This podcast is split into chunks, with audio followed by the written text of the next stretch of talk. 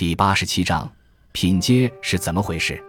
品级品级是官吏的级别，往往分为流内、流外各九品，而在一品之内又有上下阶之分，因此称为品阶。品阶是古代官吏级别高低的一个指标，官吏们依照等级被授予种种权益，包括俸禄、礼仪以及法律、文化等方面的一些特权等。品阶制度初见于秦代。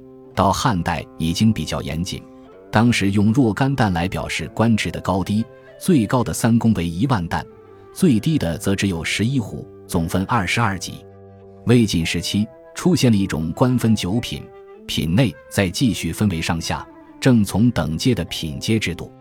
这种九品官员制为后代历代所沿用，只是具体的品内等级划分方法有所不同。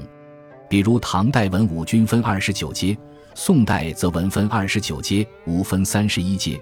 明清时期，文武官员也总分为九品，每品有正、从之分，总十八阶。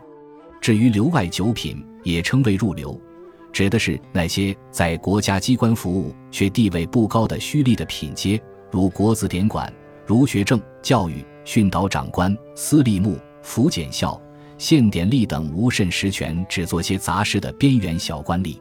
需要注意的是，秦汉时期的品阶往往既代表了官员的品阶，又代表了官员的职任。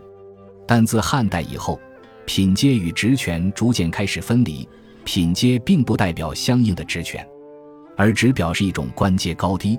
这便是形成于魏晋时期，并为后代一直沿用的散官制度。所谓散官，即是有这个级别的经济和礼仪待遇。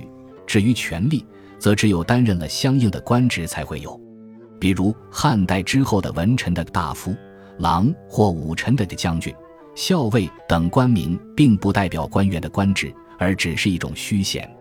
历代一些上年纪的元老之臣，往往品阶很高，其实并无实权，品阶高只是对他们的一种尊崇。